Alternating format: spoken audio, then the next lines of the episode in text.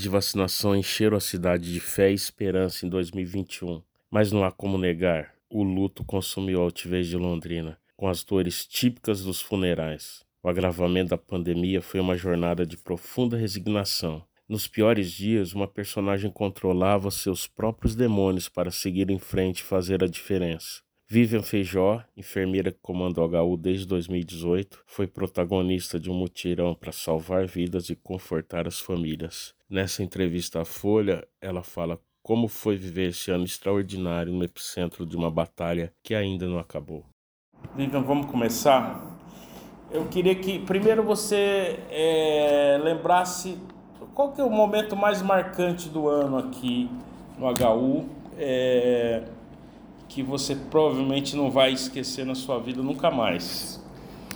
Olha, eu posso te dizer que foi em março, onde nós tivemos um pico muito importante, com ocupação de mais de 150% das áreas da urgência e emergência, onde em diversos turnos do dia nós tínhamos que revisitar o plano de contingência uhum. e providenciar pontos de oxigênio, ventiladores, máquinas de hemodiálise e suprir o hospital na necessidade individual de material médico hospitalar e medicamentos. Eu acho que esse foi o maior desafio, que foi confrontado também com as dificuldades do mercado. Então, nós é, lidamos com o comportamento da indústria farmacêutica e de material médico, que de certa forma alguns materiais sumiram, os sobrepreços e a necessidade emergencial de manter tudo à disposição.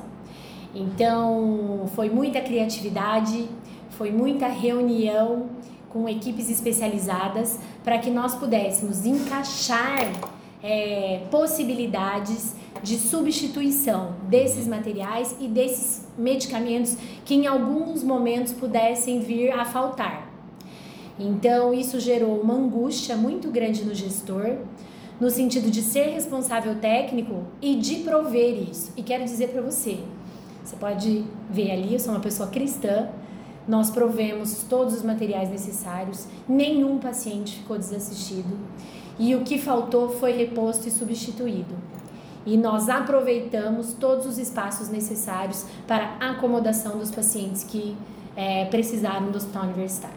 Eu queria que você fosse assim, um pouco mais específica. É, nesse março, que deve ter sido um março é, muito duro para todo mundo aqui. Sim Teve um, um momento que, que, simboliza isso, que você um dia, um, um uh, porque há momentos na vida que você acha que não tem saída, que você que, entendeu, que você tem que Quando colapsa. alguém te manda uma foto que tem oito ambulâncias com doentes graves parado na frente do hospital que você administra, isso se sobrepõe a todos os seus princípios de civilidade, né, em respeito ao próximo, a questão gerencial e técnica de trabalhar organizado, uhum. se sobrepõe com esse sentimento de ultrapassar o, seu, a limite, o limite da barreira e uhum. fazer o seu melhor, né? Então, eu acho que esse momento onde eu vi se acumular ambulâncias na frente do PS, onde a gente viu um número de pacientes graves, muito graves.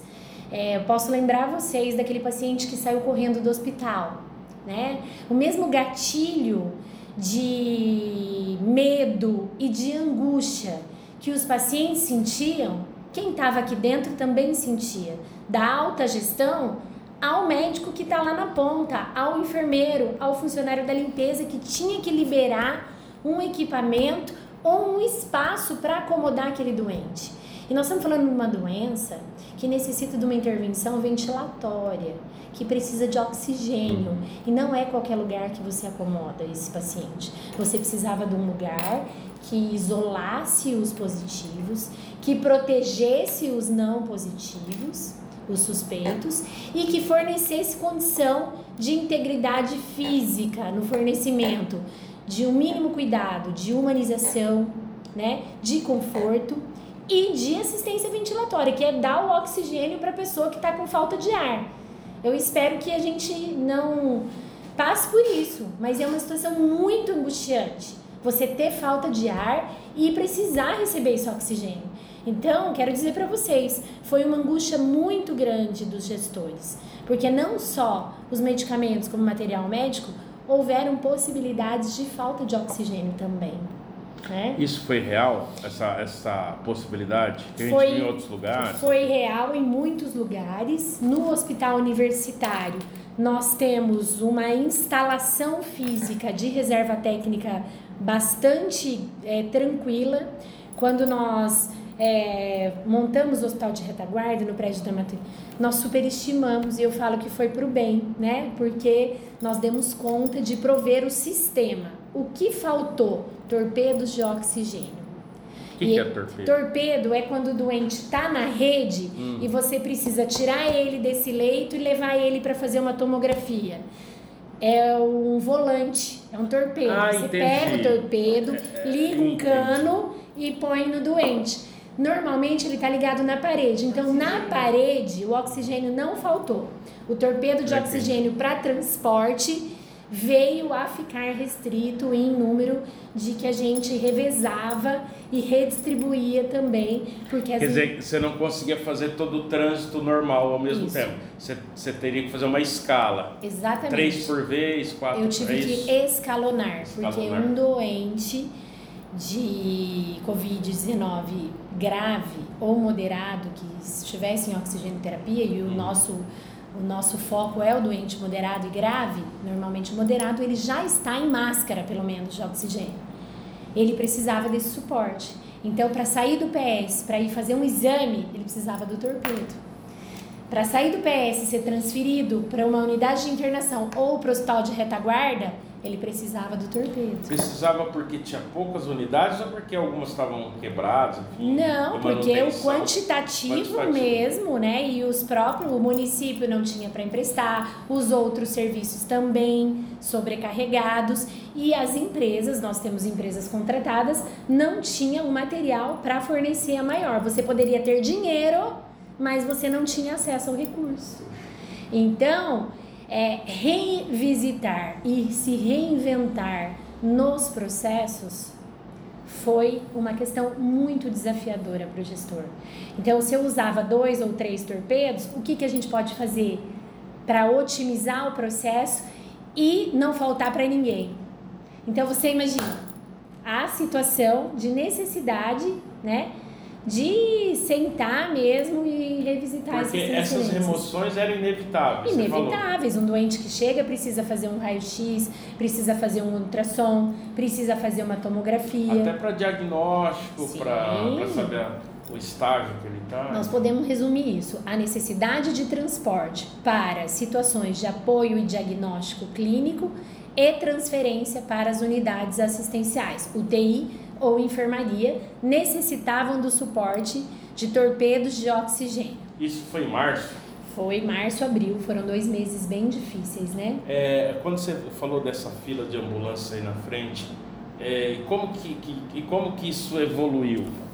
Como que essa fila andou então. e, e, e, como, como foram esses momentos? É, você estava aqui no hospital? Muitas vezes sim, porque eu cheguei a trabalhar 12, 16, 18 horas. Nessa hora que estava né? as oito ambulâncias e tal? É, sim, nós tivemos ambulância de dia aqui, ou na minha casa de final de semana, ou à noite, que em tempos de WhatsApp, um diretor do hospital fica a serviço 24 horas por dia. Em tempos de WhatsApp, em tempos de pandemia, e um hospital que funciona ininterruptamente. É, depois eu vou te perguntar como que você conseguia desligar, mas enfim, é, essas, essa fila de oito é, ambulância, ela, ela, ela, como que, que acaba assim? Só para a gente entender. A fila, é, a Como gente... que se, se, forma a fila, por que, que ela acaba depois? Por que, que ela acaba? Porque é. a gente vai lá e identifica quais são os pacientes prioritários para entrar, né? E nessa fila nós vamos ter o idoso, nós vamos ter um indivíduo mais jovem, nós vamos ter um mais grave, um menos grave.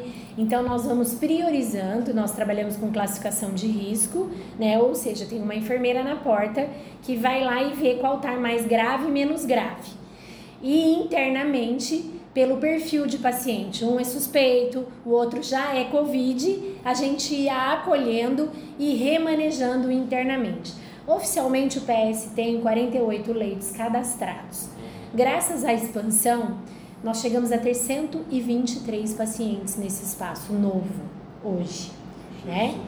Então vocês podem ver. Então além e eles ficavam acomodados nos, nos, corredores, como que era isso? Hoje a planta física nos permite acomodar melhor esses pacientes em alas dentro do PS. Então aconteceu sim de estar em corredor, mas nós é, acomodávamos por grupo. Uhum. Na saúde a gente chama de coorte.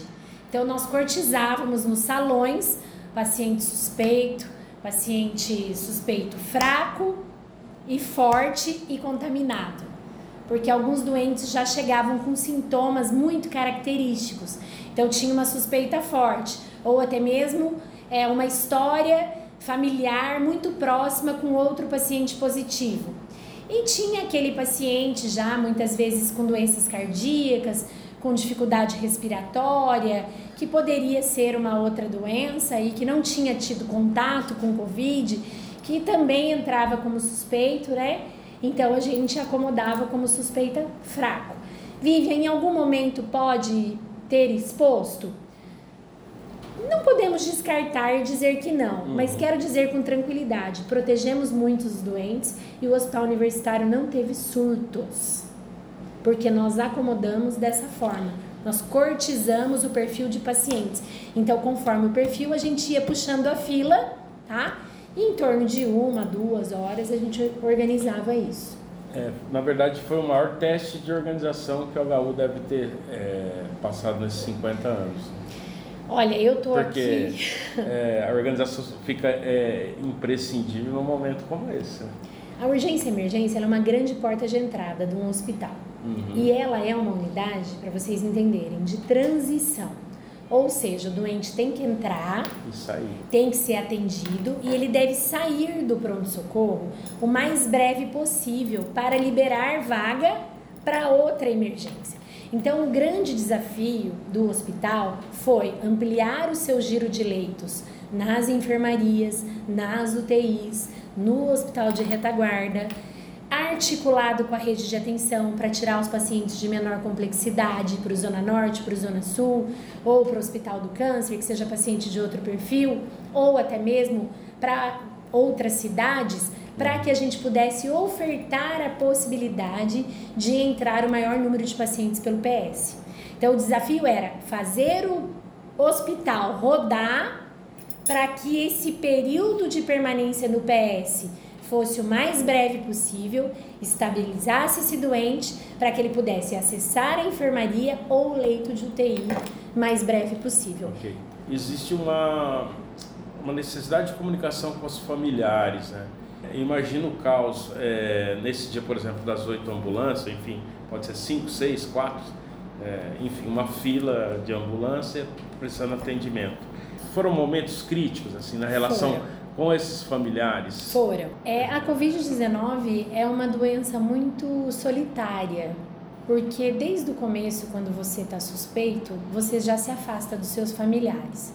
Quando o paciente vinha de ambulância, transferido ou até mesmo por acesso, e até por uma questão de organização dos protocolos institucionais, atendendo à questão epidemiológica, nós não permitíamos os acompanhantes, porque nós precisávamos otimizar os espaços para colocar doente.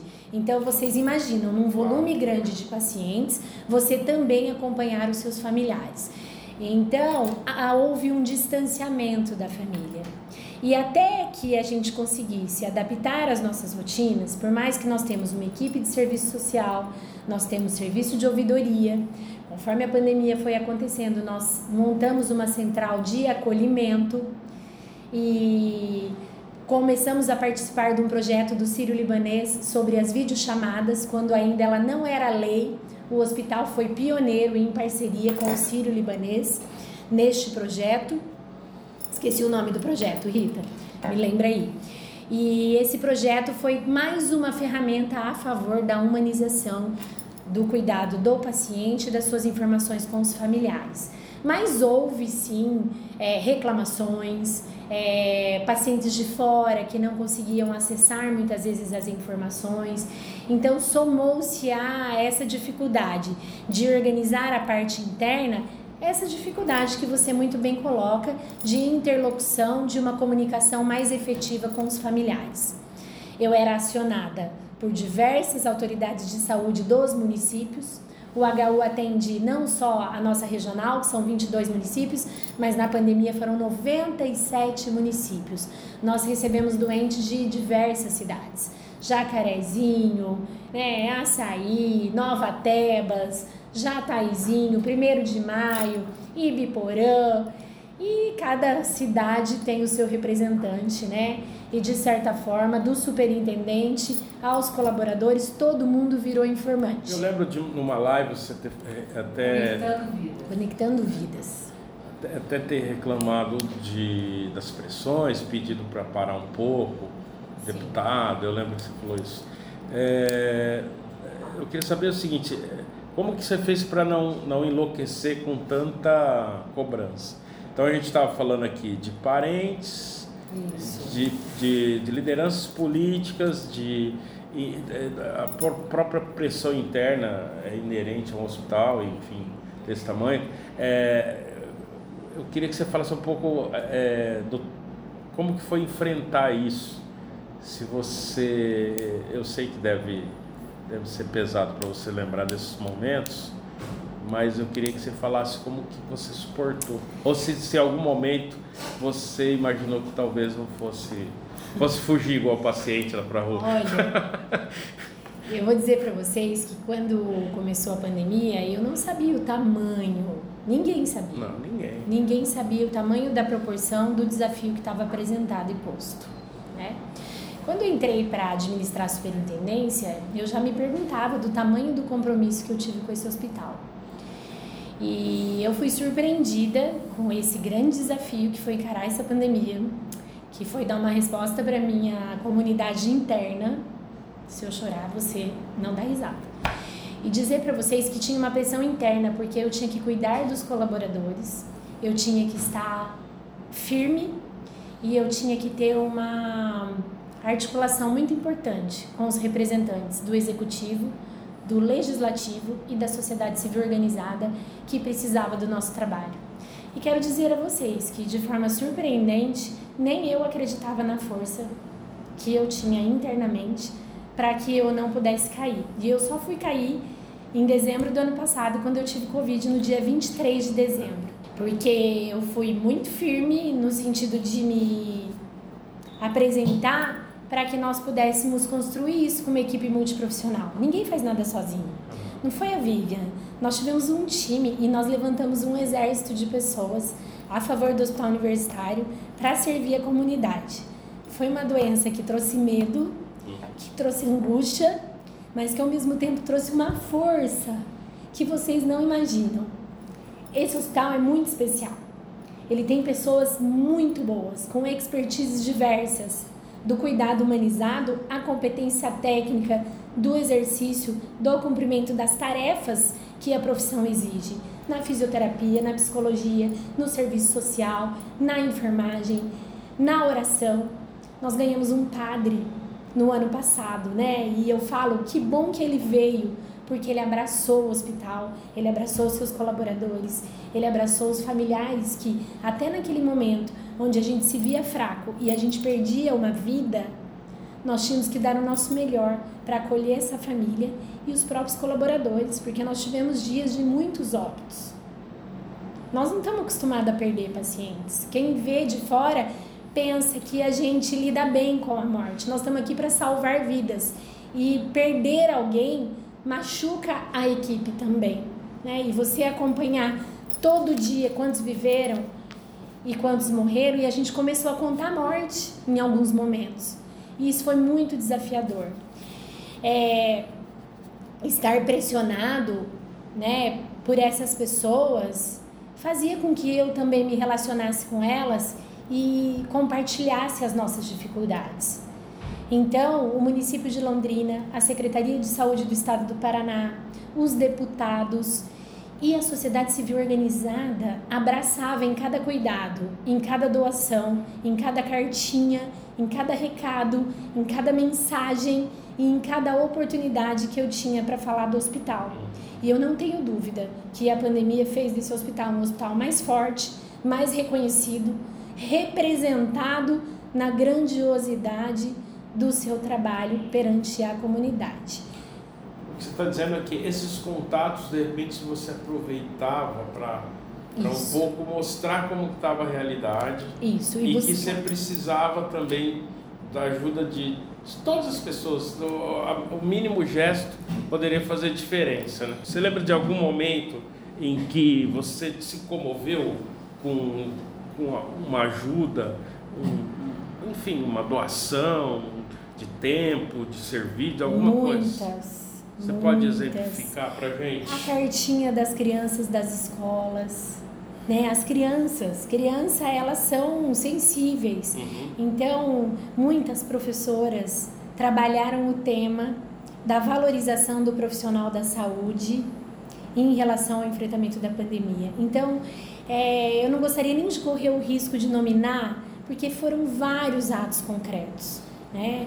É, nós tivemos uma doação de uma imobiliária que foram toneladas de alimentos, toneladas de alimentos que foram angariados a favor do Hospital Universitário no enfrentamento da pandemia. E esses alimentos viraram cesta básica para muitos pacientes que frequentam aqui, suas famílias que não tinham condição, e também supriram a necessidade do hospital em muitas faltas. A pandemia, ela fez com que o agro se misturasse com a saúde.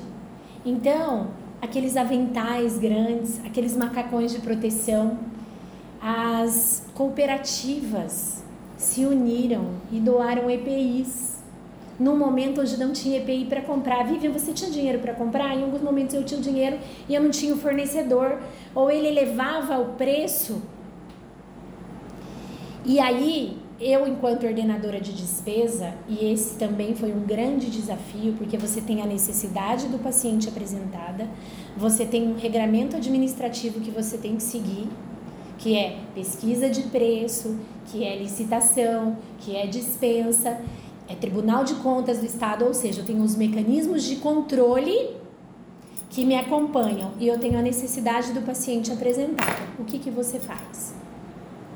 Você achar e você tomar a decisão de que naquele momento a decisão é comprar e usar os meios de notificação para reportar essas dificuldades para as autoridades, Ministério Público, né, promotoria de proteção ao consumidor, porque eram preços às vezes abusivos, mas eu tinha que atender a necessidade do paciente, mas ao mesmo tempo eu tinha que me proteger enquanto ordenadora de despesa. Então isso isso judia muito do gestor, né? Você fica é, acuada entre a necessidade e a obrigação. E vou dizer para vocês, eu sempre a minha decisão é sempre a favor do paciente nessa cadeira. E quando eu tenho tranquilidade na justificativa e na argumentação daquilo que eu quero e compro para o paciente, eu decido pelo paciente e compro para o paciente. Vou dar um exemplo para vocês. Na pandemia, poucos hospitais tinham condição de ofertar hemodiálise. A nossa hemodiálise no hospital cresceu 100%. Quem conhece um procedimento de hemodiálise sabe o quão complexo ele é. 80% eu vou chutar aí dos doentes é, graves precisavam de hemodiálise e vinham para o hospital. Infelizmente, algumas UTIs não contavam com o serviço de hemodiálise. E de forma também a buscar uma melhoria contínua, dos processos e da assistência para esses pacientes, nós incorporamos a maior uma tecnologia de hemodiálise que podia ir até o paciente, porque eu não improvisei aonde eu colocava o meu paciente, então eu levava a hemodiálise lá no consultório, na sala de procedimento, no centro cirúrgico, nos leitos de enfermaria que foram improvisados como UTI. E isso custa caro. E isso só tem 22 hospitais no Brasil. E quero dizer com muito orgulho para vocês, o Hospital Universitário pôs essa tecnologia a favor dos pacientes. Não faltou hemodiálise para ninguém. Né? Mesmo com 100% da capacidade, porque a hemodiálise ela não depende só da pessoa, ela precisa da tecnologia. E nós conseguimos é, implantar essa tecnologia volante para atender grande parte dos nossos pacientes. Então, é, nessa melhoria contínua de revisitar o processo, nós buscamos na literatura e no escopo de prestação de serviços de saúde o que, que tinha melhor naquele momento disponível no mercado para a gente trazer, para não faltar para o doente e incorporar essa tecnologia. Vivian, é barato essa tecnologia? Não é. Mas quanto custa uma vida? Porque um doente sem diálise, ele morre. Hum. Né? Então, cada vida para a gente aqui vale muito. E eu tive muitos desafios em relação até aos mecanismos de controle para justificar. Então eu estou dizendo para vocês, tá mais do que justificado, porque uma diálise convencional, ela precisa de um ponto de água encanada e de esgoto. Não foi todos os lugares que eu tinha esgoto e água encanada para fazer diálise para o paciente. Eu tenho nas UTIs, mas nós tínhamos doentes graves espalhados pelo hospital inteiro e criamos uma possibilidade de levar os mesmos protocolos. Montamos equipes volantes, multiprofissionais, é, voltados para os cuidados intensivos, para atender nas enfermarias, para atender nos diversos espaços do PS e no hospital de retaguarda. E quero dizer para vocês, a assistência não perdeu para nenhum outro espaço de terapia intensiva. O que o meu doente teve na terapia intensiva, ele teve nesses espaços também. Isso a custa de muita coragem, de muita gente aguerrida que se dispôs a construir essas novas possibilidades a serem implantadas. E isso vou dizer para vocês, em isolamento, em uso de EPI, em técnicas de enfermagem, de cuidado, de curativo, de acesso venoso, uma assistência à saúde é muito complexa.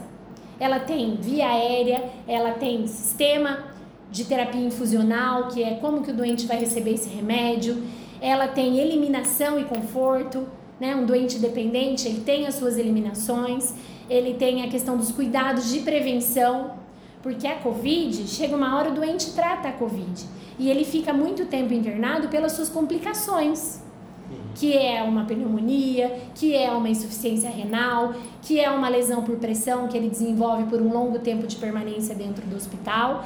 E isso é, re, é, requereu, né, assim, qual a palavra? Requer do profissional é, muita criatividade e ainda mais no momento de sobrecarga e superlotação. E a humanização na relação com o servidor? Na saúde, não pode escolher entre estar presencial ou não estar presencial. Nós tínhamos esse compromisso com a nossa missão. A primeira palavra que permeou o, nosso cotidiano foi o medo. Tivemos alguns funcionários que é, relatavam esse medo e essa angústia. A universidade criou uma instrução de serviço onde a gente protegia o grupo de risco, protegia os mais os idosos, né? A gente tem funcionários aqui de 40 anos de exercício profissional que trabalham ainda.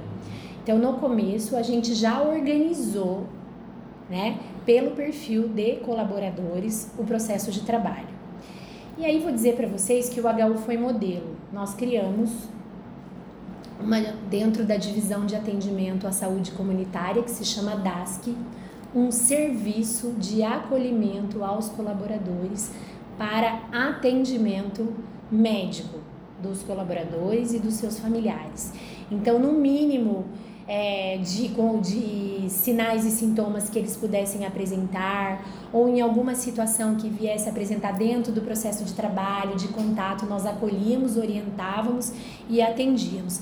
Para vocês terem uma ideia, só de consultas, nós realizamos 6.785 consultas nesse serviço criados para acolhimento dos colaboradores. Consultas de enfermagem, que não são né, as consultas médicas, 21.341 consultas. E fizemos exames necessários também, ou o exame de Covid, ou o exame de dengue, ou outros exames que se faziam necessário, em torno de 1.195 exames. Infelizmente, nesse caminho todo, na pandemia em especial, nos últimos anos, nós perdemos quatro colaboradores. Só nesse ano, tá? Quatro, quatro colaboradores. Né? Isso aqui foi a minha apresentação de final de ano ah, agora. Né? Nós perdemos é, três colaboradoras da enfermagem, técnicas de enfermagem e um técnico administrativo que já estava fora, que foi um servidor que trabalhava como secretário numa unidade neonatal. Né? Não estava em exercício. Internados foram quantos? Quantos foram internados? Internados? É, eu não tenho o número ah, tá. de, de internados, mas felizmente não foram muitos. Ah, não foram muitos? Não foram muitos. E tivemos alguns que ficaram muito graves e sobreviveram também. Muitos, né, Rita? Essa questão é, do colaborador, só para é, terminar. Isso. Criamos também um ambulatório de terapias alternativas reflexologia nos pés, acupuntura. Mas por conta da pandemia, tudo isso? Tudo isso foi implantado para aliviar a carga de trabalho. E isso vai ficar permanente agora? Assim a gente espera, né? Isso é de verba, né? Olha, tudo isso, nós vamos chegar lá, né? Também custa. Né? Disponibilidade de carga horária. E vou dizer para vocês, nós tivemos suporte do governo do estado do Paraná. Só foi possível porque o governo Radinho Júnior né, na pessoa do secretário de saúde, do diretor-geral da CESA, aportaram suplementação para o hospital universitário e nos permitiram, através, é claro, da gestão hospitalar, porque a gente que compra, a gente que licita, a gente que faz toda a articulação com o mercado, mas eles nos oportunizaram uma condição administrativa. De alguma maneira, vocês, vocês sabem que, que não vai ser todo ano assim, né? Que a, a, a investimento em saúde Sim. no Brasil é, a gente sabe que é, embora tenha aumentado bastante, é, é insuficiente. Muito. Você, de alguma maneira, você, você pensou em aproveitar esses recursos é, para estruturar o hospital? É, porque você entendeu o que eu quero dizer assim. Eu sei que. seu nome. Lúcio. Lúcio. Quando eu entrei para ser diretora desse hospital, sou enfermeira de formação, trabalhei com TI e sempre procurar um respirador e um monitor que monitora a parte cardíaca do paciente era um desafio. E eu brincava com as meninas assim: olha, se um dia eu for diretora, eu vou ter uma frota de respirador e de monitor. O hospital universitário hoje tem uma frota de monitores e ventiladores de última geração. Tá? Mais de 100. Eu cheguei a ter 120 respiradores chegou, à disposição. Nossa, 60. Então nós dobramos, tá? Então mais de 100 nas UTIs, fora a reserva então, técnica que a gente tem no PS. O que mais que fica como legado? Que mais Eu que queria fica? que você falasse, porque dá, a impressão assim, ah, gastou muito dinheiro e mas só que o, alguns gastos eles são para aquele dia, né? isso. né? E outros são permanentes. É isso. Eu queria que você, o que que ficou de legado? A infraestrutura que o laboratório do Hospital Universitário tem hoje. Houve um suporte, nós somos o primeiro laboratório a estar apto a fazer o RT-PCR além do laboratório de Curitiba. Uhum. Tá? Então nós cadastramos e nós fizemos RT-PCR para a rede municipal toda. Uhum. Tá? Então essa infraestrutura que a gente implantou lá não sai mais. É uma estrutura qualificada, né? E vai ficar. Em relação à questão dos exames de imagem, equipamentos de eletro, de eco, é, tecnologia de raio-x que nós migramos, a gente fazia, levava para fazer o raio-x lá do. Hoje a gente é, tem uma tecnologia né, avançada que trouxe. Faz no leito? Faz no leito e a gente já digitaliza de forma fácil. Isso vai ficar e foram aquisições que nós fizemos na pandemia. É, o número de equipamentos de hemodiálise, como eu te disse. É, tá aí, tá posto. A gente tem Como se chama esse equipamento?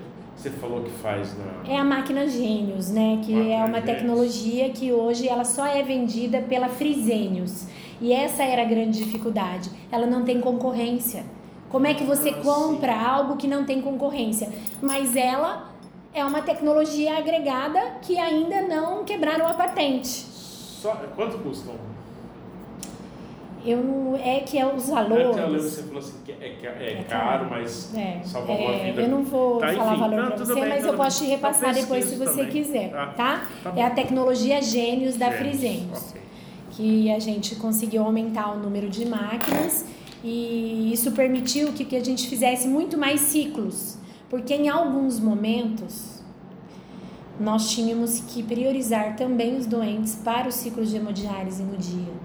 Então, qual é o doente que vai ser dialisado hoje. Então, resolveu também esse problema, né? Resolveu esse uhum. problema. Então, ampliou o acesso né, do cuidado necessário.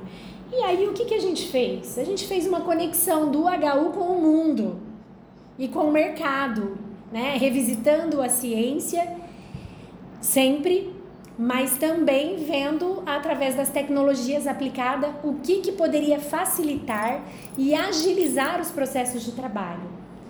E o nosso time foi sensacional, tá? Foi espetacular no sentido de trazer ideias, cada um na sua área, porque a fisioterapia é uma área, né, a enfermagem, a diálise, a pneumo, a infecto, a urgência e emergência, a cardiologia, o laboratório, o serviço social, cada um nas suas demandas foram trazendo ideias. Nós criamos um plano de contingência. Nós temos um grupo até hoje de fluxo Covid e semanalmente nos primeiros, né, agora está espaçado, semanalmente nós nos reuníamos e fazíamos novas estratégias pactuada em equipe dentro desse time, né, aliado ao núcleo de epidemiologia hospitalar e ao controle de infecção hospitalar, para que a gente pudesse sempre proteger o colaborador, qualificar a assistência, otimizar o cuidado e atender o maior número de pacientes possível.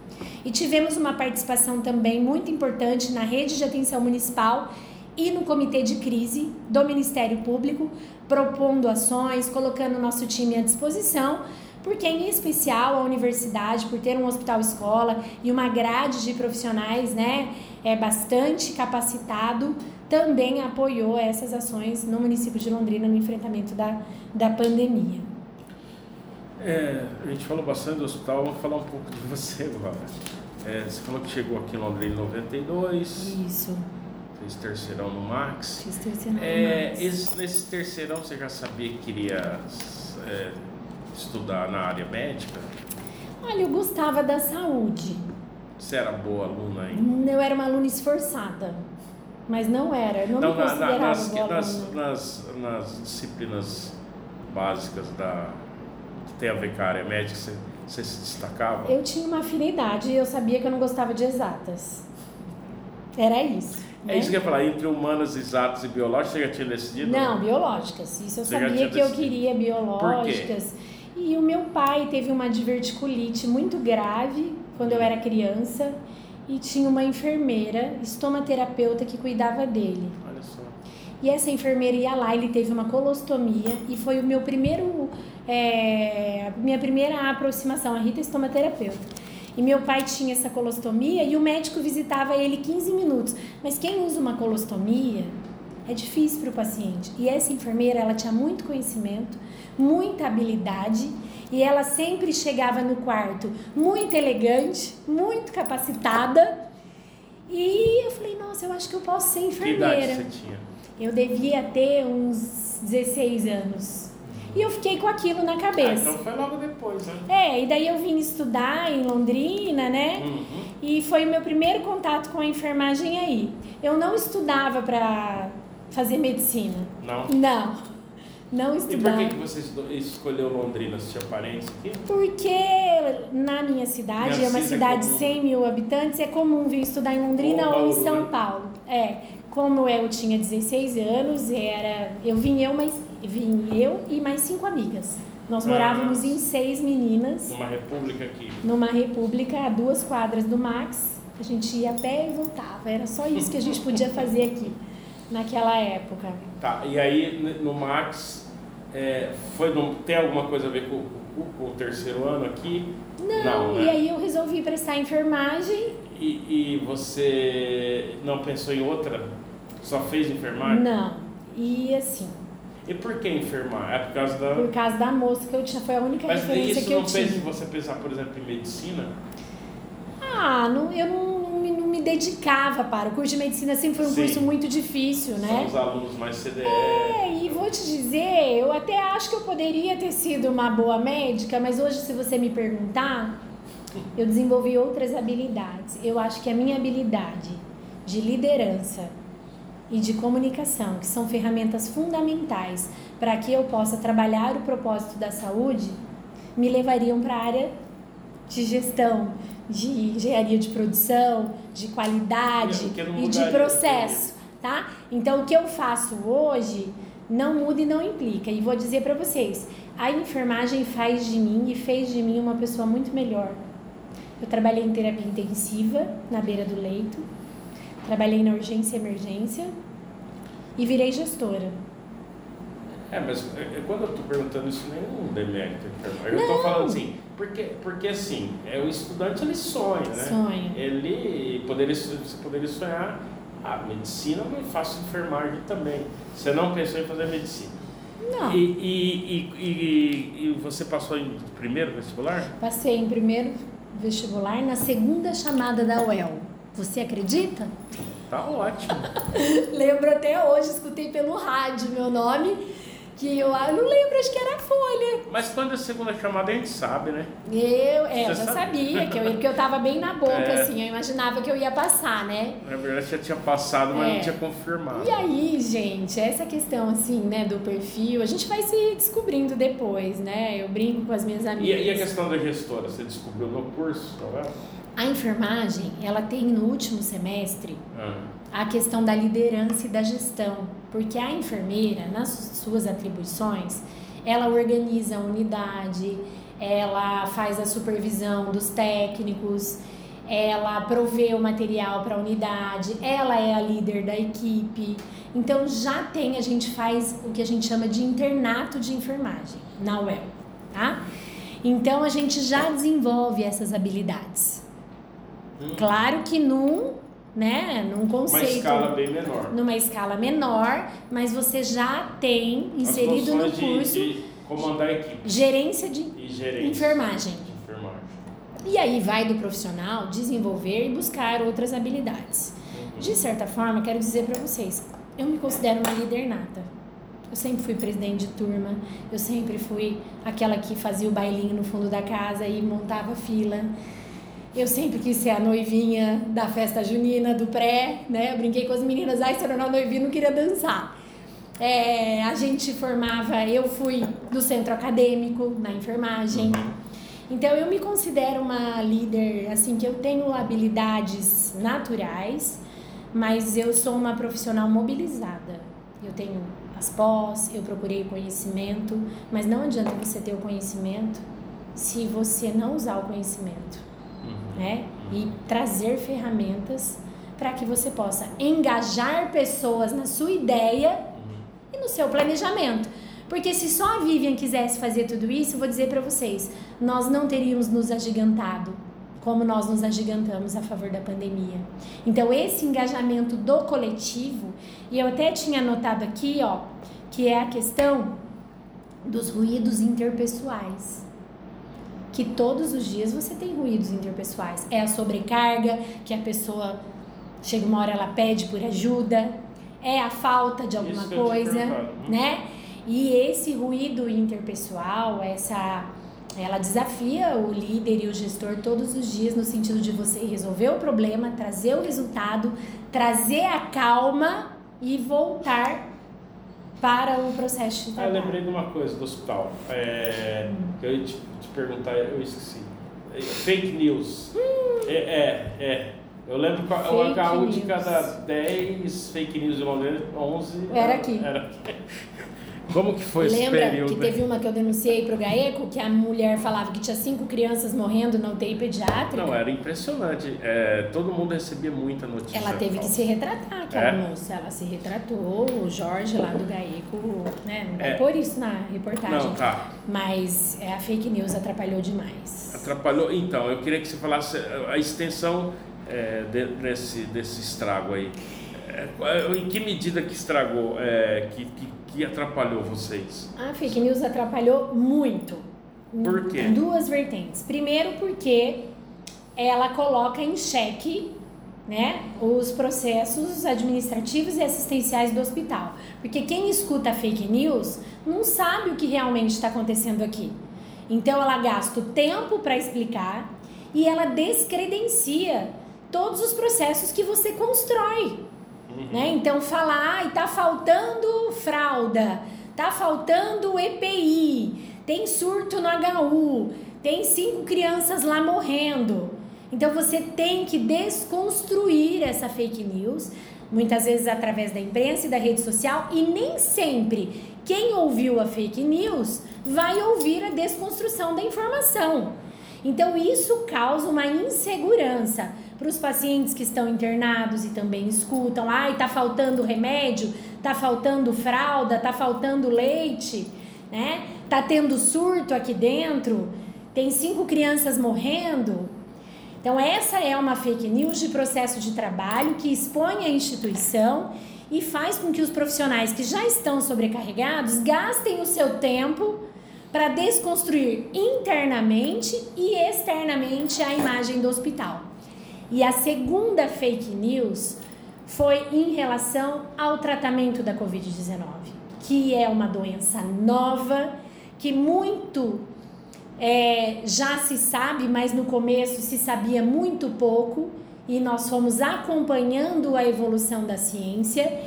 E nós vimos muitas pessoas que divulgaram fake news sem referência de cientificidade e de publicações realmente reconhecidas, regulamentadas, né? E aí postando e divulgando tratamentos sem base técnica e científica que confundiam a cabeça dos pacientes e seus familiares. Então isso trazia um conflito e uma insegurança para os familiares e os seus pacientes e exigia da equipe técnica do hospital muita paciência e persistência na defesa, né, em defesa dos protocolos clínicos e institucionais aplicados na prática do HU. Você se refere à cloroquina especificamente? Também. É, é, deixa eu te perguntar, essa palavra cloroquina aqui dentro, eu imagino que era um ponto porque assim, é, a gente sabe que os médicos se dividiram para não dizer que a maioria ficou a favor, né? A cloroquina. Acho que a minoria ficou Você a favor. Você acha que a minoria? A minoria. Bom, enfim, houve uma divisão da Sim. categoria, né? No começo é, da pandemia. E, como que foi lidar? É, vocês padronizaram isso aqui? No começo da pandemia, hum. nós participamos de um estudo multicêntrico internacional e nós também usamos a cloroquina. E a partir do momento que os resultados não foram favoráveis e que as grandes autoridades em saúde, nacional e internacional, não recomendaram, Sim. porque se você for no médico para tratar diabetes, hipertensão, você quer que ele siga um protocolo clínico validado. Claro. E com a Covid-19, houve uma interferência política e não técnica que atrapalhou os cuidados assistenciais. Então nós usamos até o momento onde as equipes e os especialistas entenderam que havia possibilidade. A partir do momento que as possibilidades foram sendo comprovadamente descartadas de que não havia benefício mais para os pacientes, nós fomos substituindo as terapêuticas por terapêuticas comprovadamente eficazes como o uso do corticoide no tempo certo, o uso do oxigênio no tempo certo, o incremento de outras drogas. Tá, mas isso foi em 2020, né? Sim. Isso aí. Esse ano ainda tinha essa discussão? Não mais. A, Não a equipe estava coesa em relação a Sim, isso? Sim, 100%. Os esclarecimentos para os pacientes e familiares a respeito disso estavam padronizados? Sim, combinados em fluxos e em protocolos. Como eu devo falar que, por que não a cloroquina, tudo isso estava padronizado. Sim.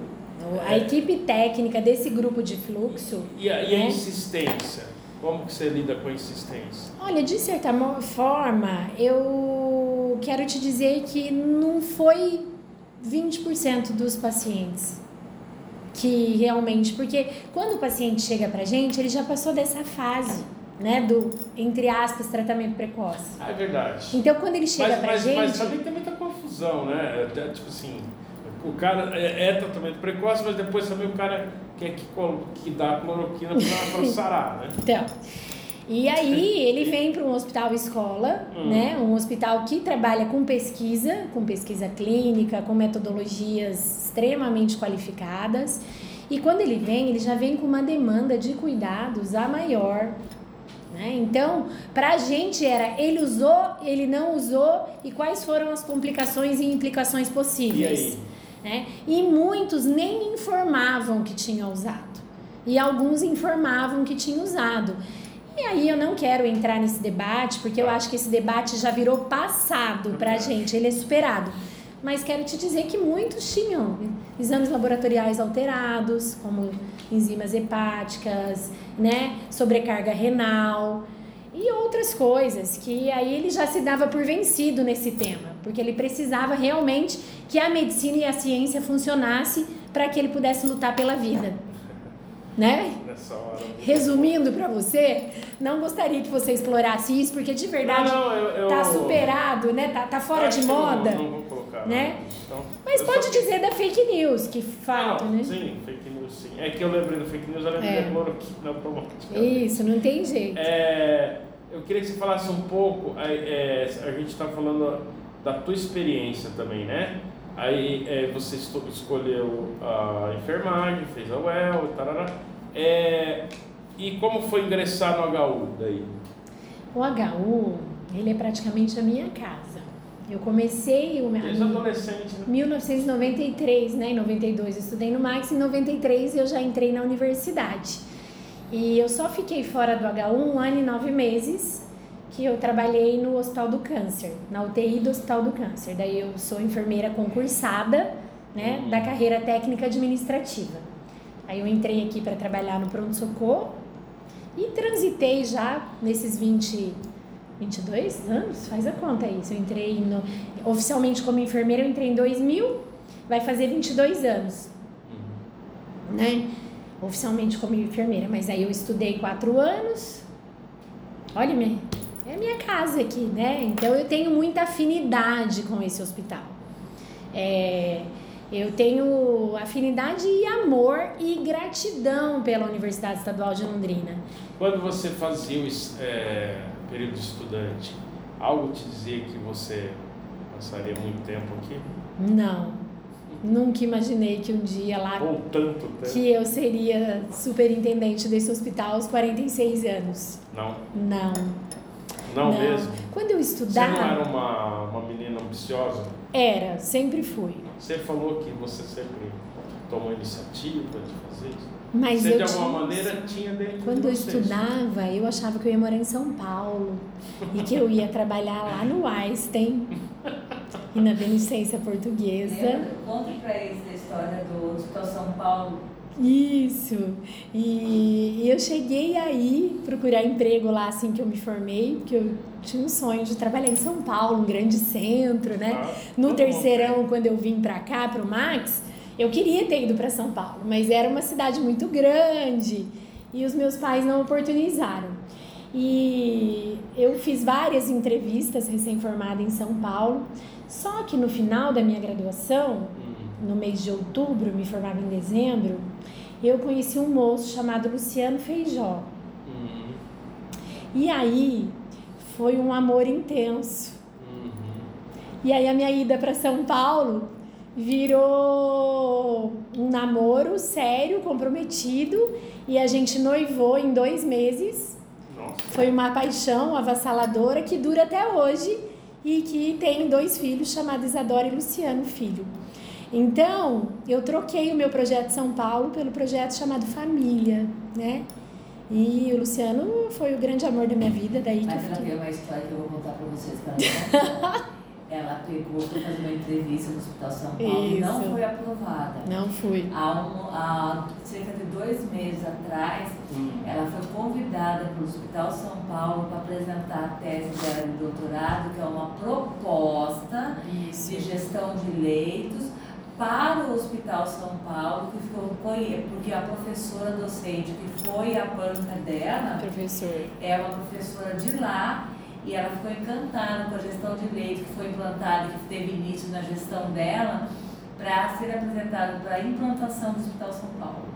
E ela colocou, pois é, e eu fui rejeitada é. na seleção ah, do Hospital São é Paulo. É melhor, né? É. Nessa hora que você contou. Foi o CEO da empresa. Entrar aqui, mas... Essa, Vocês não quiseram. E olha que. Não, ele elogiou meu trabalho. Porque é, essa, tem que esperar a hora certa. Essa gestão de leitos da minha tese, é isso que eu falei para vocês: é fazer o leito rodar e melhorar o indicador de saúde do hospital para rodar Sim. leito rápido e atender mais paciente. E essa é a minha tese, tá? É um serviço que chama Núcleo Interno de Regulação que faz o leito girar rápido fazer, levar o exame rápido para o doente, agendar a cirurgia, internar ele só quando ele tem o exame pronto. E tudo isso na Covid a gente também fez para agilizar o leito e deitar o maior número de pacientes lá.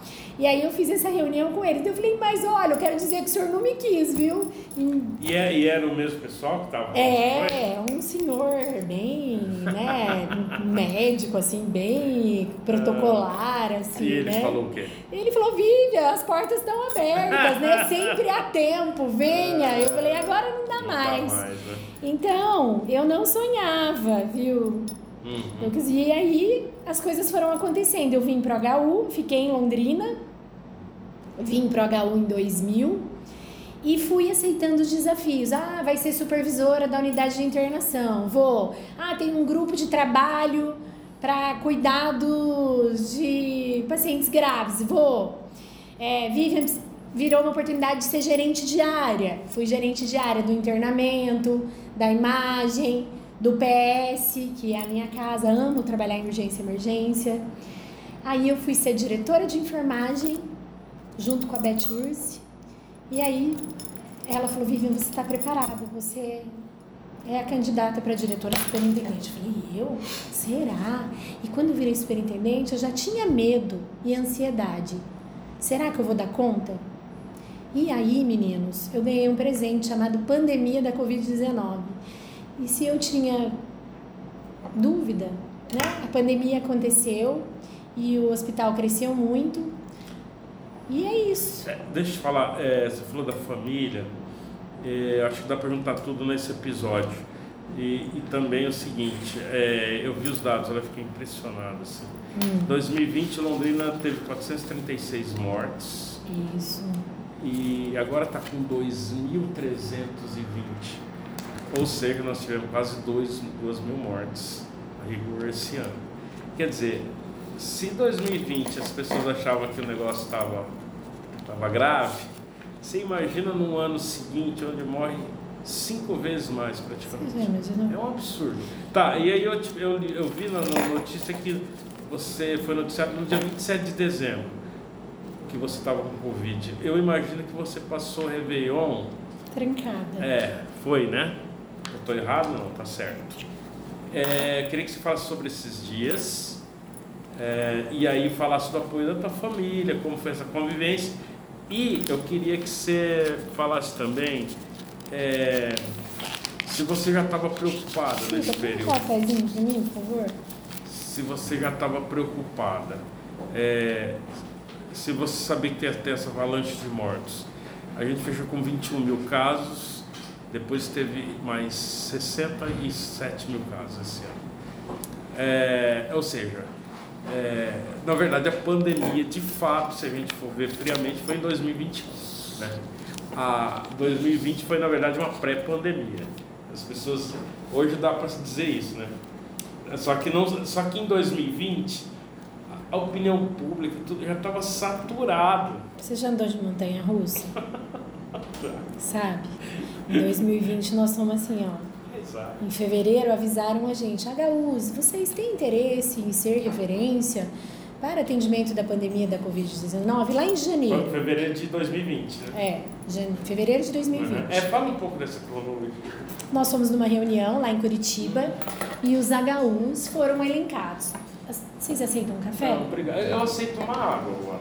E aí, o HU já tinha sido referência na pandemia do H1N1. Ah, então. Você de presente. A gente, lá atrás, H1N1, né, 10 anos antes, acho que foi em 2009, né? É. Nós tivemos a pandemia do H1N1 e foi tranquilo. Houveram investimentos. Então, nós não sabíamos, como eu disse para vocês, o tamanho do problema. O que eu sei, você está dizendo que a única base era o H1N1. Era o H1N1. Que tinha sido, né, muito mais E aí, quando nós fomos destacados e nós aceitamos Obrigado. os desafios, e nós voltamos cada um para sua casa, né? Maringá, Londrina, Cascavel, Ponta Grossa. Nós começamos a acompanhar aqueles primeiros três meses, de três a seis meses. E eu acho que o Brasil levou alguma sorte nisso, porque a Euro começou na Ásia, Europa e Estados Unidos. E nós fomos tendo a referência do que foi acontecendo lá. E com o mundo globalizado, chegou no Brasil. E aí chegou aonde? Carnaval, lembram? São Paulo e Rio de Janeiro. E aí foi para o abraço a pandemia, né? E aí, nesse momento, nós conseguimos ir tendo dimensão e falar: opa, a coisa tá diferente. E vou dizer para vocês, para mim é a, uma das piores crises dos últimos 100 anos, né, do Brasil. É uma crise sanitária muito importante. Eu acredito que muitas pessoas morreram que não morreriam, por mais que eu sou uma pessoa cristã e de fé, foi uma doença que expôs muito é, essa questão da proteção, essa questão do, do acesso e da vinda da vacina, né? Não teve milagre, gente. O que, que mudou agora que nós estamos aqui conversando? A vacina, É, então, né? então é, é, é, o que eu, eu te perguntei isso porque é o seguinte, é, voltando lá, você está no, na- no Réveillon, isolamento Isso, domiciliar, é, e, e, e... Se eu é, achava que eu ia morrer? Não, não, não. E, e com, certamente fazendo um balanço do ano que tinha passado, que era um ano difícil, que era um ano tal. Você, é, eu quero ser sincero, você tinha formação como cientista ou gestora que, que seria tão, tão duro quanto foi 2021? Não, Você imaginou? não. Você, você chegou a pensar que o pior já tinha passado? Não. Porque a gente já sempre pensava que ia vir um pior ainda. Porque quando começou muitas mortes, apesar de grandes lutas e as novas variantes, Uhum. porque as novas variantes nos desafiam. Não desafiam? Então, outra aí, né? Tá uma outra aí que ainda a gente está esperando. Dá para falar sobre ela ainda? Ao que parece, Ontem saiu uma informação, né? ao que parece, ela interna menos. Ela é menos grave, mas, ela é 70 altamente vezes mais potente. 70 vezes mais contaminante, infectante, mas interna menos. Então, se interna menos, a princípio parece menos grave, mas é tudo ainda estudos preliminares em papers. Não é nada, Sim. né, muito sólido ainda. Tem mostrado para nós não vamos entender depois mesmo agora que a vida está voltando ao normal, que as pessoas estão viajando e conforme ela for tomando maiores proporções, né? Até então, por isso que eu falo, o momento é de atenção. O Brasil teve uma cultura de vacinação importante, apesar de muita fake news. O Paraná teve uma conduta muito importante com a vacina. E a cidade de Londrina tem sido exemplo. 70% da população está com o esquema vacinal completo, né? Me corrijam aí se eu me... é 70%. E agora ir avançando na terceira dose, porque a gente sabe que a titulação cai. Ah, então, é, desculpa te, te interromper. É que eu lembrei que em dezembro já tinha começado a vacinação no Reino Unido, você lembra? Lembro. Então, olha só, quando você pegou o Covid ano passado, Uhum. por isso que eu te perguntei, tinha uma notícia boa, que era... Mas a gente não tinha acesso. É, Porque o Brasil tinha negado mas a vacina, você percebe que, que o ano começa com um astral muito bom, que é assim, olha, enfim, temos vacina, né? Pelo menos a população do Reino Unido tinha, né?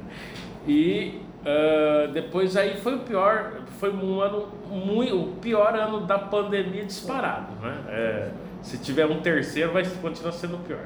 Ah, e você, o que, que você pensava lá no, no, teu isolamento? Aliás, foi importante você parar e respirar também. respirar, respirar mal, mas respirar. Olha, eu vou dizer para vocês que eu estou há três anos sem férias. Três anos. Primeiro ano, meu marido teve uma trombose. Nós não tivemos férias. No segundo ano veio a pandemia e nós estávamos veio, né, 2021, né, que estava aí nessa transição aí, né, 2020 para 21, que eu peguei o covid inclusive. E é muito difícil. Vocês tiveram Covid? Eu não tive, não. Eu não sei Você como teve? foi pra você. Eu não senti nada. Você foi então Como que assintomático. eu te- a tua- foi a tua O experiência? meu, eu não vou dizer que foi moderado para grave, mas eu tive uma experiência com hipovolemia, eu fiquei muito fraca, Ah, é? muito. Você contou isso pra alguém na época? Não. Não, E daí? mas eu só não internei primeiro porque eu sou enfermeira e, e eu tinha Você muita assistência. em casa, não? Então, meu marido, como ele é cirurgião vascular, Ah, ele é cirurgião vascular. E ele não trabalhou nas cirurgias eletivas, ele começou a trabalhar na Covid também e apoiar. Ele foi trabalhar nas UTIs para ajudar. E de certa forma ele viu o meu sofrimento também. Ele falou: Ó, também vou ajudar O que, vocês. que é, é, traduz pra mim, o que, que é essa, o sintoma dessa... O sintoma hipo- é hipotensão, pressão baixa. Ah, pressão baixa. Eu, a Covid causa isso. E eu tive muita, então eu ficava prostrada. É E eu moleza, tive assim, medo de desânimo? moleza e desânimo. E eu tinha dores no corpo Quantos dias? e isso? dor lombar. Eu fiquei. Nossa, você teve bastante Fiquei de cama, fiquei de cama. Quantos dias? E quero dizer pra vocês que eu tive medo de morrer. Muito Mesmo? medo de morrer. Porque o meu PCR subiu um pouco, não muito, que é um, que é um resultado de exame que Ah. mostra a infecção. Sim. Ele subiu um pouco, e aí a gente sabe que a partir do quinto ou do sétimo dia, ou você melhora ou você piora. Então, eu tinha muita, eu tive febre e eu tive depois calafrios. Quando eu estive com a Covid, eu estava com essa moça que é minha assessora, e eu falei pra ela, Rita, eu acho que eu tô com Covid, porque começou a me dar calafrio. Não é a febre só, sabe arrepio e mal-estar? E a gente tava almoçando, né, Rita? E ela não pegou, tá, gente? Ela tava comigo, porque eu não tinha outro sintoma ainda. E eu tive daí tosse, dor lombar, essa fraqueza generalizada e Não queria fazer o exame, olha só. Aí eu falei, não, eu vou ter porque eu não queria parar. Eu falava, não é possível que eu peguei essa doença. E eu vou dizer pra vocês, eu Ah, mas chorei você muito. sabia, né? Então, daí eu Coração fiz o exame, dela. Você chorou muito chorei. quando você veio, veio o diagnóstico? Quando eu fiz o exame de Resultado, manhã, né? eu achei que não ia dar. Ela tá falando que eu não fiz, mas eu fiz o exame quando eu cheguei aqui, eu fiz o exame de manhã. E aí eu estava no carro com ela às duas da tarde e o, o chefe do laboratório me ligou. Quem liga para alguém hoje? Ah, é. Quem liga? Ele me Essa ligou. coisa ruim, né? Aí ele me ligou e falou: Ai, Vivian, deu positivo. E aí eu chorei muito, Nossa. porque nós estávamos vendo muita gente grave, a gente não sabia o comportamento da doença. E eu falava: Não é possível, eu estou trabalhando tanto. E eu ia tirar 10 dias de férias. Ah, você ia tirar as férias. E aí as minhas férias foram trancadas no quarto, Quantos dias Natal. você ficou isolado? E eu 14? fiquei isolado 14 É, dias. aqueles 14. E como eu ainda tinha sintoma, eu fiquei um pouco mais. Eu Fiquei uns 17 dias, porque você libera os, os 14 se você tiver sem, pelo menos a 24, 48 horas sem sintoma. A passagem do ano você estava prostrado de cama? Tava. Meu Deus. E aí, Sozinho eu e meu marido, né, os meus filhos, mas eu ficava no quarto e eles na sala. E nas, no jantar, aí eu me levantei, eu fiquei na ponta da mesa com máscara N95. Mas foi muito triste, porque de certa forma eu tinha medo de morrer, porque eu sabia que muita gente agravava. E não tinha o que fazer, né? Não, hidratação. Assim, não, não, não tem o que detenha essa evolução, né? Depende do nível de carga viral que cada um recebe e da reação do organismo individual. No oitavo dia ela ligou e falou assim pra mim, é, eu tô com medo, eu tô piorando. Eu sempre disseram que o oitavo dia é melhor e eu tô piorando, eu tô É, a vida é assim. E eu falava, mas você acha que você não merece, né? Você fala, mas esse, é o, esse é o presente de Natal que eu vou receber depois de trabalhar tanto, né? E vou dizer pra vocês, não foi fácil. Por isso que eu digo que a Covid é uma doença solitária. Você não pode receber visita, você se afasta da família, você não teus, tem filhos, liberdade. teus filhos não entravam nem no quarto? Eles, Ah, levavam mas- a comida pra mim. E daí, conforme eu fui melhorando, né, a minha filha já tinha tido Quais as, as idades dele? Meu filho 15 e a minha O filha nome e 22. Isadora e Luciano. Isadora 15 Isadora 22 hoje. e o Luciano 15. 15. A Isadora já tinha tido Covid em setembro. Então, ela é a que mais tinha acesso comigo, né? E aí a gente se... Mas mesmo assim não era normal, né? Não, a distância. E com máscara N95. Todos na minha casa, né? As empregadas se afastaram, a Isadora me ajudava e o meu marido também, e a gente ficou. Ele, ele não foi contaminado? Não. Apesar de estar trabalhando. Pra você ver como a máscara funciona. Ele dormiu comigo, eu estava positivo, eu não sabia. Pois é. E ele não pegou até hoje. Então, ele não pegou nenhuma vez? nada, zero. A máscara protege e na minha casa, conforme eu fui melhorando, eu saí do quarto, eu mantive o distanciamento e todas as medidas não farmacológicas necessárias. Lava a mão, usa o álcool, eu andava com álcool e então em tudo que eu pegava era álcool antes e depois. Lavagem das mãos e distanciamento social, mais de dois metros. E o uso de máscara, todos eles. Porque nem a sua família quer ficar perto de você. Claro, né? Ninguém quer, né? Então, se eu sentava numa poltrona, assim, quando eu comecei a melhorar na varanda, conversavam comigo com distanciamento social. É, e, tem, e tem um paradoxo nessa história, né? Porque certamente teus filhos e teu marido deviam reclamar muito da sua ausência. É, Foi a única coisa que me parou, foi a Covid-19. Não, e nesses dois período anos. que você conseguiu ficar, digamos, no- na casa com eles, um tempo maior. É, lógico que você não queria, né? Mas é, como que foi isso, assim? Eles te cobravam muito? Que você, eu- quantas horas por dia você chegou a trabalhar no auge da coisa? 16 horas. É, né? E, e você falou que não tem férias há três anos. Tirei Teve- férias no papel, mas não dá. Os processos dependem da gente. E- Então dá para dizer de alguma maneira que nesses três anos, a única hora que você parou foi nesse, nesses dias da Covid. Foi. Olha que impressionante. Bom, e, e, e eu queria que você falasse assim, é, essa relação familiar, os laços... Eu vou tirar férias em janeiro, dia 6. Vocês rezem por mim, tá? A gente já virou até piada Não, mas aqui. vai dar certo. Já virou até piada. Será que ela vai tirar mesmo? Aí você volta e vai ter que fazer a campanha para reeleição. Ah, É, até você, até você. é, então, aí eu queria que você falasse como que foi. Esses 16 horas, deve ter muitas semanas que você não folgou um dia sequer. A família foi penitenciada porque eu Não só tua, né? Mas, mas vamos usar como exemplo. né? De todos os colaboradores e o fato da gente trabalhar em um hospital, nós ficamos a serviço da comunidade e quando nós não estávamos aqui, a gente estava em alerta 24 horas por dia. Uhum. É, o próprio cuidado pessoal, no sentido de fazer uma atividade física, de fazer coisas que ficaram totalmente abnegados para uma segunda opção. Né? Então, os trabalhadores da saúde, bem como a gestão, a equipe técnica e da equipe assistencial, eles se doaram demais. De verdade, eles merecem reconhecimento e, sim, e aplausos porque as pessoas se dispuseram a fazer horas a mais. É, o medo, ele foi sobreposto à questão da missão mesmo, sabe? Foi bonito de ver esse engajamento, engajamento individual das pessoas se apresentarem para somar, para trabalhar como voluntário nas outras unidades. O HC que nós fechamos e veio ajudar o HU, os times foram reforçados.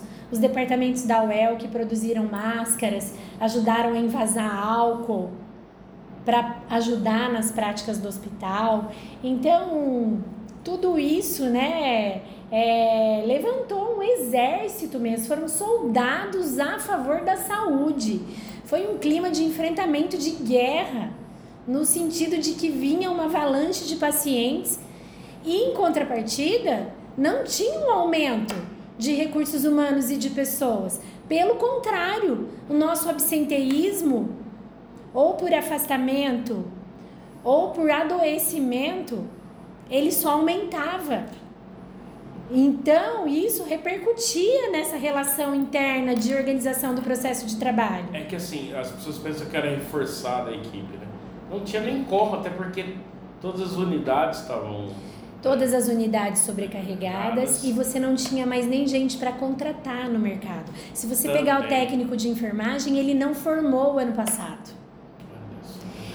E nós tivemos um vácuo, porque bem como o HU, as outras instituições de saúde também contrataram funcionário a maior. E a força de trabalho se viu esgotada. Não tinha médico, não tinha fisioterapeuta, não tinha profissionais da enfermagem. Como que é, é nesses, nesses dias de 16 horas por dia de trabalho, como que era a tua rotina, Mia? Fala só pra gente. Minha é, rotina? É porque assim, é, a gente fala assim. Não almoça em casa, come o que dá. É. A alimentação fica prejudicada porque você entra numa pilha, então você come o que dá, você toma um café aqui, você pede um salgado na cantina, ou uma amiga traz uma bolacha e a solidariedade das pessoas dava suporte. E como a equipe estava sempre junta, então nessa sala que sempre tinha um infecto, um pneumologista, um intensivista, alguém da fisioterapia, alguém desse núcleo e a gente sempre construindo e pensando o que a gente ia fazer. Né? Então, é, a cada dia ou a cada turno, nós tínhamos um gatilho novo e um tema novo para enfrentar falta de recursos humanos? Era falta de um item específico?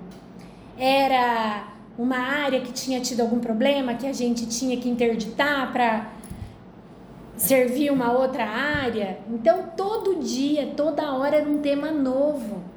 Não tinha rotina e não tinha horário para a gente atender as pessoas. Você teve algum sintoma de estafa, alguma coisa assim? Ah, sim, né? A enxaqueca vem é, essa questão da musculatura, a tensão né, nos ombros.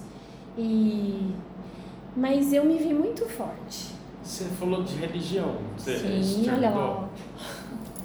Qual, é. você, você, você, Sou católica. Você frequenta qual paróquia? Eu sou da Palhano, né? Mas eu tenho ido na catedral porque eu gosto muito do Padre Rafael. Uhum. E nesse ano eu frequentei as missas pelo celular. Preciso voltar. Né? Normalmente você vai em que horário, que dia? Eu ia na missa de domingo às 10 da manhã ou às 7 da noite. Teu marido vai, teus filhos também? É, agora meu filho está morando no Recife. Ele ah, joga na base do esporte. Ah, é? E ele tá lá. Então fazem quatro meses aí que ele não tá com a gente. A minha filha já é uma moça, né? Uma mulher adulta, então ela às vezes vai com a namorada, às vezes vai com a gente. E, mas eu acho que a fé, a busca da fé, independente de ir na igreja, ela é muito ah, individual, né? E eu tenho pena de quem não tem fé. Porque na hora que o homem se faz fraco e que falta alternativa, você tem que buscar alguma força maior. Você falou que, que assistia às missas, né? Sim. Você e ouvia ainda? muito louvor. E aí tem uma música do padre Fábio de Mello que fala assim: Vou nas asas do Senhor porque Ele é bom. E eu falava, Senhor, eu vou nas asas e o Senhor me leva. Escuta essa música, é linda, eu posso te mandar depois. Uhum. E eu falo que ela é o hino que me sustentou, porque eu colocava no carro na hora que eu vinha para trabalhar, porque a gente tem fraquezas. Tem dia que eu falava, nossa, o que, que vai acontecer agora? E é aquilo que vocês falaram, é a família que morria e chorava aqui debaixo da janela. E eu falava, mais um óbito, meu Deus. E desde acomodar os óbitos na anátomo pátomo aqui, a gente também teve esse problema, porque não morria tanto assim.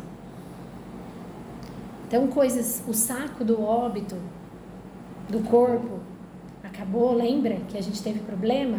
E a gente tinha que ser criativo para ver o que ia fazer, porque quem vende não estava preparado.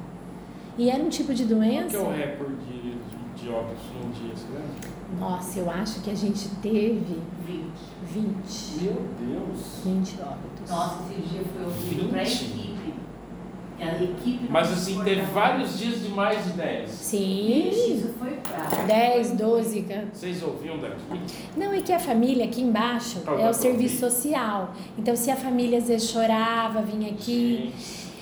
Então, assim, foram dias muito pesados e um apoiava o outro. Onde você buscava conforto? Na fé, no apoio dos colegas. A Rita é enfermeira aposentada e no primeiro dia do GT do grupo de fluxo, eu falei com ela, eu falei, o que, que você está fazendo? Vem me ajudar a construir o plano de contingência para enfrentamento do Covid? E ela aposentou e veio trabalhar na pandemia, terceirizado, e esteve sempre aqui do meu lado, na construção, né? E nós temos um, um plano que a gente foi construindo desde o começo, né? Com muitas mãos, ó, pneumo, enfermeiro, as assessorias, médicos intensivistas. E esse plano mudou, eu não sei te dizer quantas vezes, desde precauções, a infraestrutura, abastecimento, né? E assim a gente foi é, sobrevivendo dia após dia e se fortalecendo junto dos colegas. É, é, eu queria só, só para a gente encerrar, é, que, que você falasse assim, ó, foi um ano muito difícil, teve dia com 20 óbitos, você teve Covid, começou o ano, né? Covid, né? Aliás, esse, é, esses dias aí que você falou que o oitavo dia que ela falou que você achou que, que não ia suportar, era 2021 já. Né? Já. É, é, ou seja, a gente está falando tudo esse ano, né? Isso. Aquilo que eu te falei, lembra, no começo. Na verdade, 2020 foi um. um a subida da montanha russa. Né? É, mas também você teve um ano de homenagens. É, foram, acho, na Assembleia.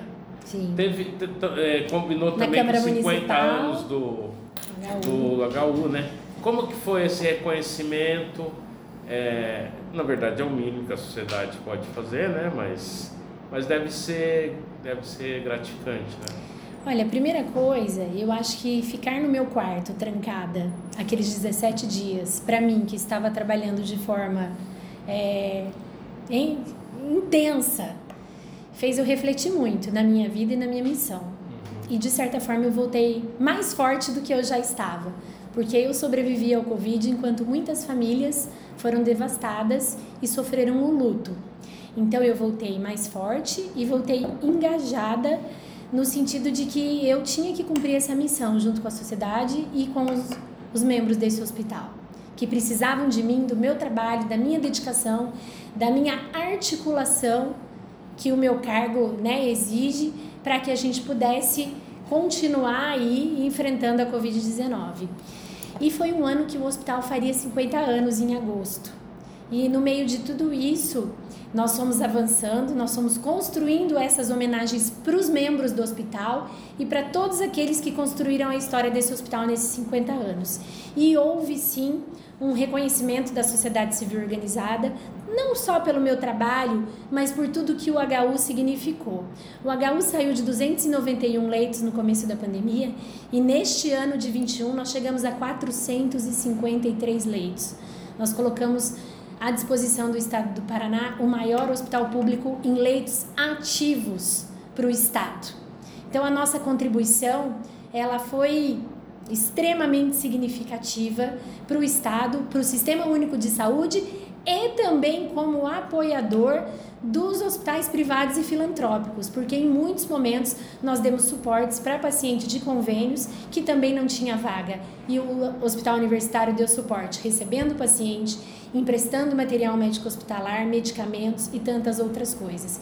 E eu acho que eu dei voz a todas essas informações para a sociedade. Então, o reconhecimento veio na minha pessoa, mas eu atribuo também a todos os colaboradores do Hospital Universitário que estiveram do meu lado e que construíram esse trabalho reconhecido e qualificado. Reconhecimento é bom, todo mundo gosta, né? Eu fico feliz de ter de ter tido. Quais foram as homenagens? Foram uma homenagem na na Alep em hum, Curitiba, Isso. né? Foi uma homenagem na Câmara Municipal é, eu recebi é, certificado do Rotary de um evento formal com várias doações. Eu recebi visita da ACIL com homenagem e agradecimento. Eu recebi da, da Unimed, que também fizeram um trabalho de doação, uma certificação, e recentemente recebemos também do prefeito e do secretário municipal de saúde. Foram tantas outras homenagens de entidades que vieram aqui, visitaram e, e certificaram o hospital. Né? Nós ganhamos também no ano passado um certificado da Agência Nacional de Vigilância Sanitária no cumprimento dos protocolos, de 100% de assertividade nos protocolos de segurança. Então, no meio desse turbilhão, ter um reconhecimento da Anvisa com 100% de compatibilidade e um hospital 100% SUS trouxe uma acreditação para o hospital. Acreditação hospitalar, muitas das vezes, ela vem de contratação de auditorias pagas que hum. ajudam e auxiliam. Nós não fizemos auditorias pagas. Como se fosse espontâneo. Mas... Nós, não não estou tirando mérito de quem consegue e tem condição de pagar. Sim. Nós buscamos as auditorias com parcerias nos programas de apoio e desenvolvimento do Ministério da Saúde e implantamos boas práticas nessa instituição. Então, celebramos os 50 anos, tivemos o prazer de fazer aquele evento lá, que foi o primeiro evento né, no Ouro Verde. É um evento grandioso do tamanho que o hospital merece, que essa instituição merece tive o orgulho e a oportunidade de estar à frente e acho que venho cumprindo a minha missão de levar o nome do Hospital Universitário com muita ética, com muita transparência e com um hospital de excelência a favor da comunidade. Então, tenho muito orgulho e muita gratidão de receber essas homenagens e o reconhecimento pelo meu trabalho. É, é, a intencionalidade era melhorar o propósito da saúde pública no enfrentamento da pandemia. E eu acho que a gente conseguiu.